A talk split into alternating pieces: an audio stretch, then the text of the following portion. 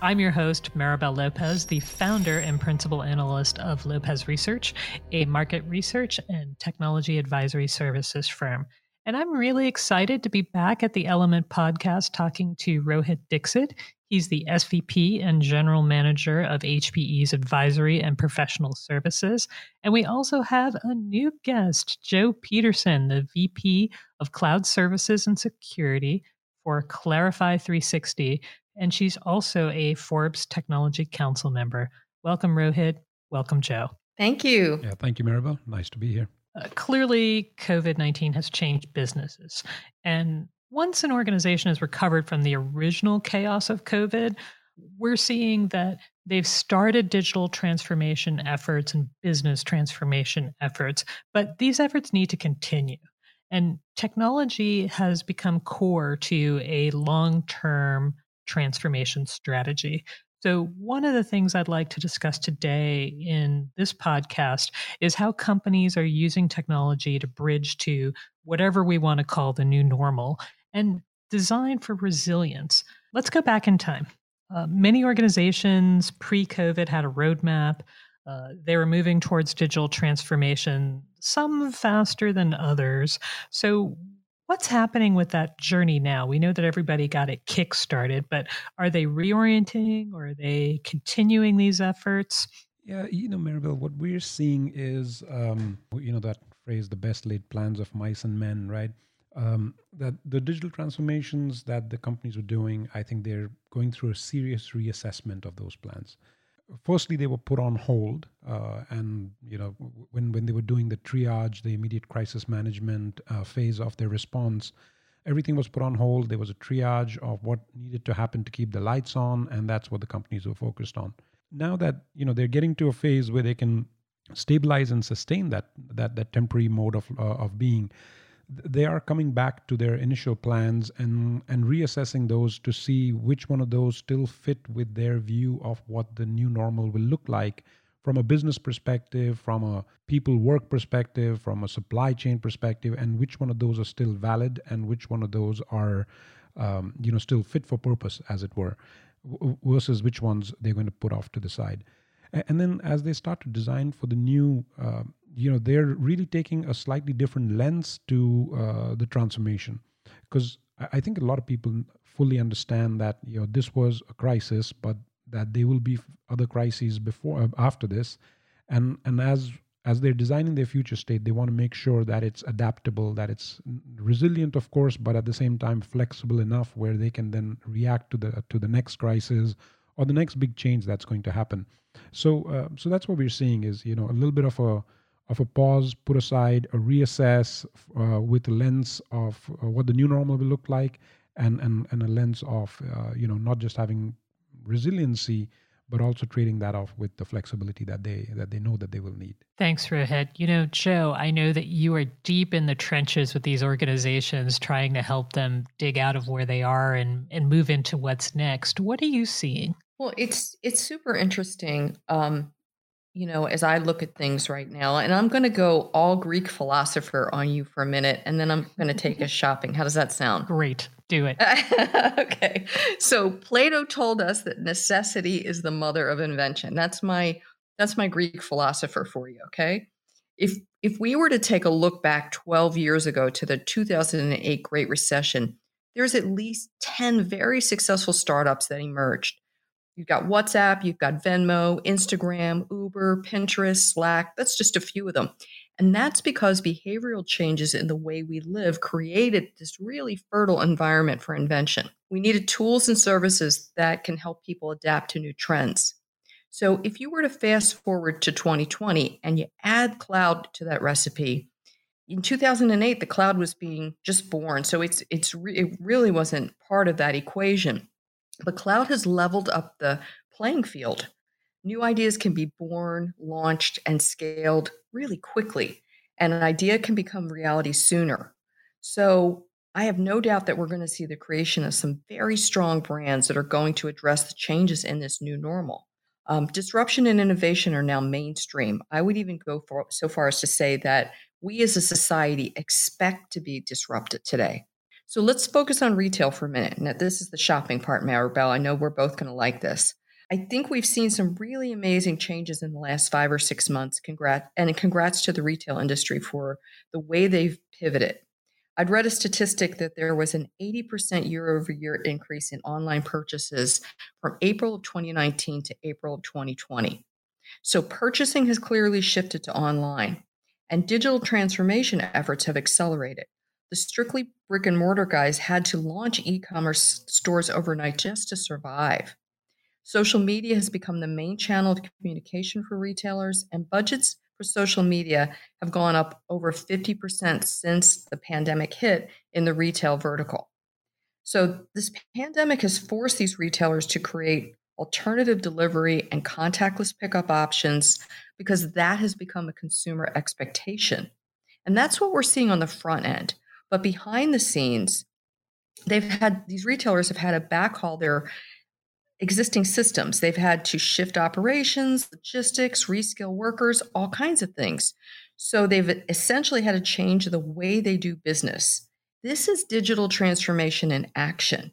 There was some recent talk among my peers that the pandemic has leapfrogged digital efforts by at least five years. That's what I think. Wow leapfrogging five years. And actually, that makes sense because in some ways we have been talking about this for years and years and years, but it just never happened. So I think overnight we had to put into place all of those strategies and ideas and thoughts, and frankly, things we had never thought of uh, within weeks. Uh, not even months. So that's true. So I, I want to pick up on something you said, Joe, and that's the concept that people expect to be disrupted now. And I'm sure that when they're making their plans, you know, they're planning for the potential of disruption. So, how do people or businesses think about stabilizing for the near term, the short term, and what do they need to do to begin preparing for the long term? And I don't know, Joe, do you, do you want to maybe start there and then we can go to Rohit? So it's a great question. I think as it relates to cloud, I think we've seen this plethora of tactical quick fixes that happened under pressure. Yes. Yeah, you know what I mean? Like companies had to this do this enable remote productivity for the entire workforce overnight. And by the way, unsung heroes are the IT teams, right? Uh, I, I really feel that way. So now that this workforce is sort of humming along, as it were, we're going to see organizations that didn't already have a long term cloud roadmap actually work on a genuine cloud strategy and one that accounts for cost governance, workload optimization, and security. That's what I think we're seeing. That makes a lot of sense. Rohit, you're talking to a lot of organizations as well, and I'm sure there's the what are we doing today and what do we want to do tomorrow. So, what are you hearing? Yeah, uh, you know, Maribel, I think it's it's Joe's point is exactly right that um, there's you know the response we we tend to separate it into two with and those those steps we we we think that there's about nine steps of those and we put that in a thought piece called the nine steps to the new normal. But those nine steps are really divided into two one is the the steps you need to take to respond immediately to the crisis which are around things that i mentioned before about triaging the most important things that you need to keep the lights on, to you know, to be able to support your customers, to be able to uh, continue to drive business, and and and you know, just um, keeping keeping as it were the wheels moving, right? So so there's the triage, then and then there's about adjusting that as you learn, they st- uh, stabilizing it and sustaining it. But and we are seeing a lot of companies do that very well, and and it's helping them learn a lot more about you know new ways of doing things. Uh, that necessity is the mother of invention thing. Um, but at the same time there's also in in almost parallel you have to start to think about how you bridge to that new normal uh, which is around observing what's going on around you in your industry not just from an IT perspective but from an overall business perspective and in that ecosystem aligning on what is what is absolutely critical and what that new uh, normal is going to look like. And and then being able to design uh, you know your strategy around that then being able to transform towards it and then and then optimize uh, to, to to that end. Um, with with the expectation that you know more disruptions will come and, and that's and the flexibility and the stability you need in that space. So so you know we're definitely seeing companies some doing this better than others um, some being a little bit more sort of you know reactive and perhaps stuck in a little bit of the crisis management mode but but we're we're definitely seeing companies that have great examples of um, of, of using using this as an opportunity, right? The old Winston Churchill phase uh, phrase about never waste a crisis, uh, and a lot of companies are really taking that to heart and re- responding really well to the crisis um, that that we can see. Rohit, I loved your answer there, and I know that every industry is different. Frankly, every business can be different, but have you discovered certain qualities that organizations should consider in their tech stacks to become more resilient? Yeah, absolutely. It, you know, it, and I think it is becoming a little bit about trade-offs, right? Because earlier you could build an um, an IT structure that was uh, that was mainly geared towards resilience and stability, etc. And now you have to trade off that resilience with agility. Uh, you have to trade off not just you, you know having scale in the organization, but also being able to respond and being able to react to whatever is coming next. And at the same and that flexibility obviously comes at a price and and most importantly perhaps it comes with a different way of thinking about uh, the operating model that we live in. You need a lot more decisions that are being taken place at, at sort of you know the coal phase uh, and faster response times etc and and how do you how do you continue to sustain that sort of quick response with the scale and the resilience that you need at the center so, you know, uh, I think there's going to be a huge impact to how IT systems get designed, how they get operated, and then definitely a big change in how they get financed. Um, because there's, uh, you know, there's new models around financing, um, especially as you build towards what that what the next phase looks like. And then there's, you know, offerings like as a service, um, not just on the cloud, but also you know, uh, hardware vendors are providing more on-prem solutions that you can still pay, pay for as a service.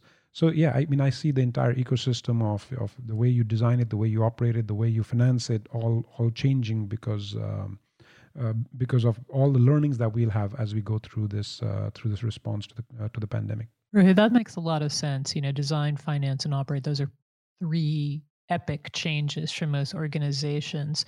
Now, Joe, uh, you and I know that this is not company's first cloud computing rodeo. They've they've been at this for a while, but in the post-COVID world, or frankly, just in general, what are you seeing are some of the critical changes in cloud computing today that organizations should be looking at? I, I think that COVID has forced organizations to rethink um, lots of things, but one of the things is employee productivity. And so, for example, a company that had bought desktops and laptops and had a refresh cycle, for example, every three to five years um, on that hardware, all of a sudden they had to take everybody to the cloud. So they they're they're getting cloud desktops, um, and and so now you know what had been a standard practice for maybe the last 15 or 20 years within an organization of every of this refresh cycle they're they're like wait wait a second do do we really need to do this how does it affect how we work and it's not just desktops it's it's all systems of employee productivity. It's unified communications, it's call center communications, it's it's all the things that employees need to do their work. And Rohit said it, you know, the world is becoming an as a service model. So how you handle that from an operational standpoint requires a new skill set within IT as well. They're no longer fixing routers. They're no longer fixing switches. They're no longer, there's some of that, but what they're looking to do is they're looking to manage these outsourced providers. It's it's a completely different model. I absolutely agree. And and some of the things that you picked up on, I think, are fabulous because even the services landscape themselves has to change. So if you look at contact center, you know, that was an example of organizations never thought that they would be really doing fully distributed contact center. And there's a lot of security and regulation requirements that go with that. So maybe it makes more sense for them to have uh, virtual desktops that are sent down to call, call center agents in their home. And that's a different way of thinking about what a contact center is and how you manage that. So it's interesting that even within a services landscape, the providers of that contact center service have to think differently about what types of services they're going to provide companies, and companies need to think differently about where and how people work. So, a lot of change there. Rohit, I know that you know, businesses are struggling a little bit with standardization versus customization for their tech solutions um, based on where they fall in these segments. You know, any thoughts on what they should be thinking about in standardization versus customization? Yeah, you know, obviously, as as you mentioned, uh, Maribel, it's not a new debate, right? Or it's not a new conundrum that we're trying to solve. Um, but earlier, there was a lot of benefits that that came uh, through standardization, like the interconnectedness, um, you know, lower cost, and the fact that the more the, the, there was an ecosystem around that standardized product or service that that you that you benefited from. I, I think all that is still valid. And then customization had its own benefits as well, and, and those are still valid. And earlier, I think w- what has changed though is that earlier they, the decision was made more from a, from a cost perspective, a scale perspective. And now, in that equation, that trade off of if I build something in house and I customize it to a great ex- extent, when the next sort of crisis hits or the next disruption hits, uh, we, how quickly can I respond? And and equally importantly how well will it survive in an ecosystem that is of course more and more interconnected? And and you know obviously there's not one uh, i guess standardized answer to to, to that uh, to that question. I think it really comes down to you know what is what is the what is the workload, what is the app, what is what is exactly the system trying to do, and how interconnected it needs to be, and then in the future state as we respond, uh, how much flexibility and and uh, agility does it afford you? I know when I've been speaking with my enterprise clients, one of the things that we've been talking about has been this concept of what really is the secret sauce that's going to differentiate your company. And that's where you build your customizations. And then you try to look for uh, certain infrastructure that uh, is standardized for the rest of it. And it turns out when you really look at it, there's a small subset of IT stack that truly differentiates you uh, as an organization, and the and the rest of it you can probably buy in some kind of uh, as a service or more standardized uh, grouping. So really just putting on that lens of, of what makes you different and what's going to improve your customer experience or your partner experience or whatever it is that really makes the business sing. Joe, I don't know if you had any comments on standardization versus customization since you're working with a lot of organizations as well. Well, I, I think that you said something really important there. You're right, but I think it's what you do with it. For example, we're, we're seeing the organizations that are more advanced in cloud – start to really utilize cloud analytics. So they've leveled up. It's not that they're just consuming uh, standard services, servers, and whatnot as a service, storage as a service anymore. They're then taking it to the next level and taking a look at you know what the analytics bring back to them and making that data usable and meaningful for their businesses that's what I sort of see in the maturation process. It's one of the things that I see in the maturation process right now. That makes perfect sense, Joe. So maybe we can wrap with a question for both of you. Uh, what guidance do you have for business leaders and CXOs to basically uh, give them the confidence in the future of their organizations and where can technology help? So basically, how do we get people comfortable with you know what Joe mentioned as the constant disruption, Rohit, what you mentioned as you know three pillars of change in an organization. What advice do you have? Yeah, you know, I think I, I think if I had to pick one um, sort of point of view that I, I, I, would I would like to emphasize, um, I think it's that point about not wasting a crisis, right? That in in what we're experiencing right now, in what we're learning, in the way change is happening, um, there are huge opportunities in here.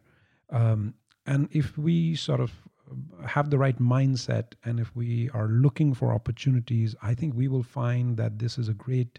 Um, great time for us to you know not just question things that we took for granted um, not, and not just sort of modes of operation that we took as a given but but really a chance to question uh, the larger strategy and also uh, our operating model, our own mindsets. Um, and if we end up, you know, if I would say that if we if if a CIO or, or or a leader in a company ended up coming out of this crisis having survived it, but not having leveraged the opportunity that it brings, I, I think that would be um, that would be unfortunate. Yeah, I I agree with Rohit. I think that there is, you know, opportunity in crisis, and little bit of a different take here. I think that this is this is a take note moment. And what I mean by that is I think that the CIO needs to work more closely with his or her peer, the CMO, and take a look at the shining stars during the pandemic. Which of their competitors really stood out and why? And did the framework that that competitor had in place allow for flexibility and quick response during the crisis? And how does that sort of match up against their own framework that they're using? Another question or thought would be about the digital transformation ecosystem. IT is not solely responsible for digital transformation. Um, it takes a corporate village to digitally transform a company. And while it's up to IT to build that digital foundation, my guidance would be to identify both those internal and external resources within IT and other departments, as well as external to the company, and have them act as a force multiplier to help see the organization through their digital transformation goals. It takes a corporate village to build digital transformation. You heard that here first. I love it. so, clearly, to wrap up, what I'm seeing is that this is a time of both introspection and action for organizations. And you have to do both. And transformation is not a one time event. I don't think we ever thought it was, but now I know that we're clear on the fact that we will always be evolving and that having the right infrastructure foundation to enable that agility is important. To learn more, stay tuned for the next episodes of the Element podcast and be sure to visit enterprise.next.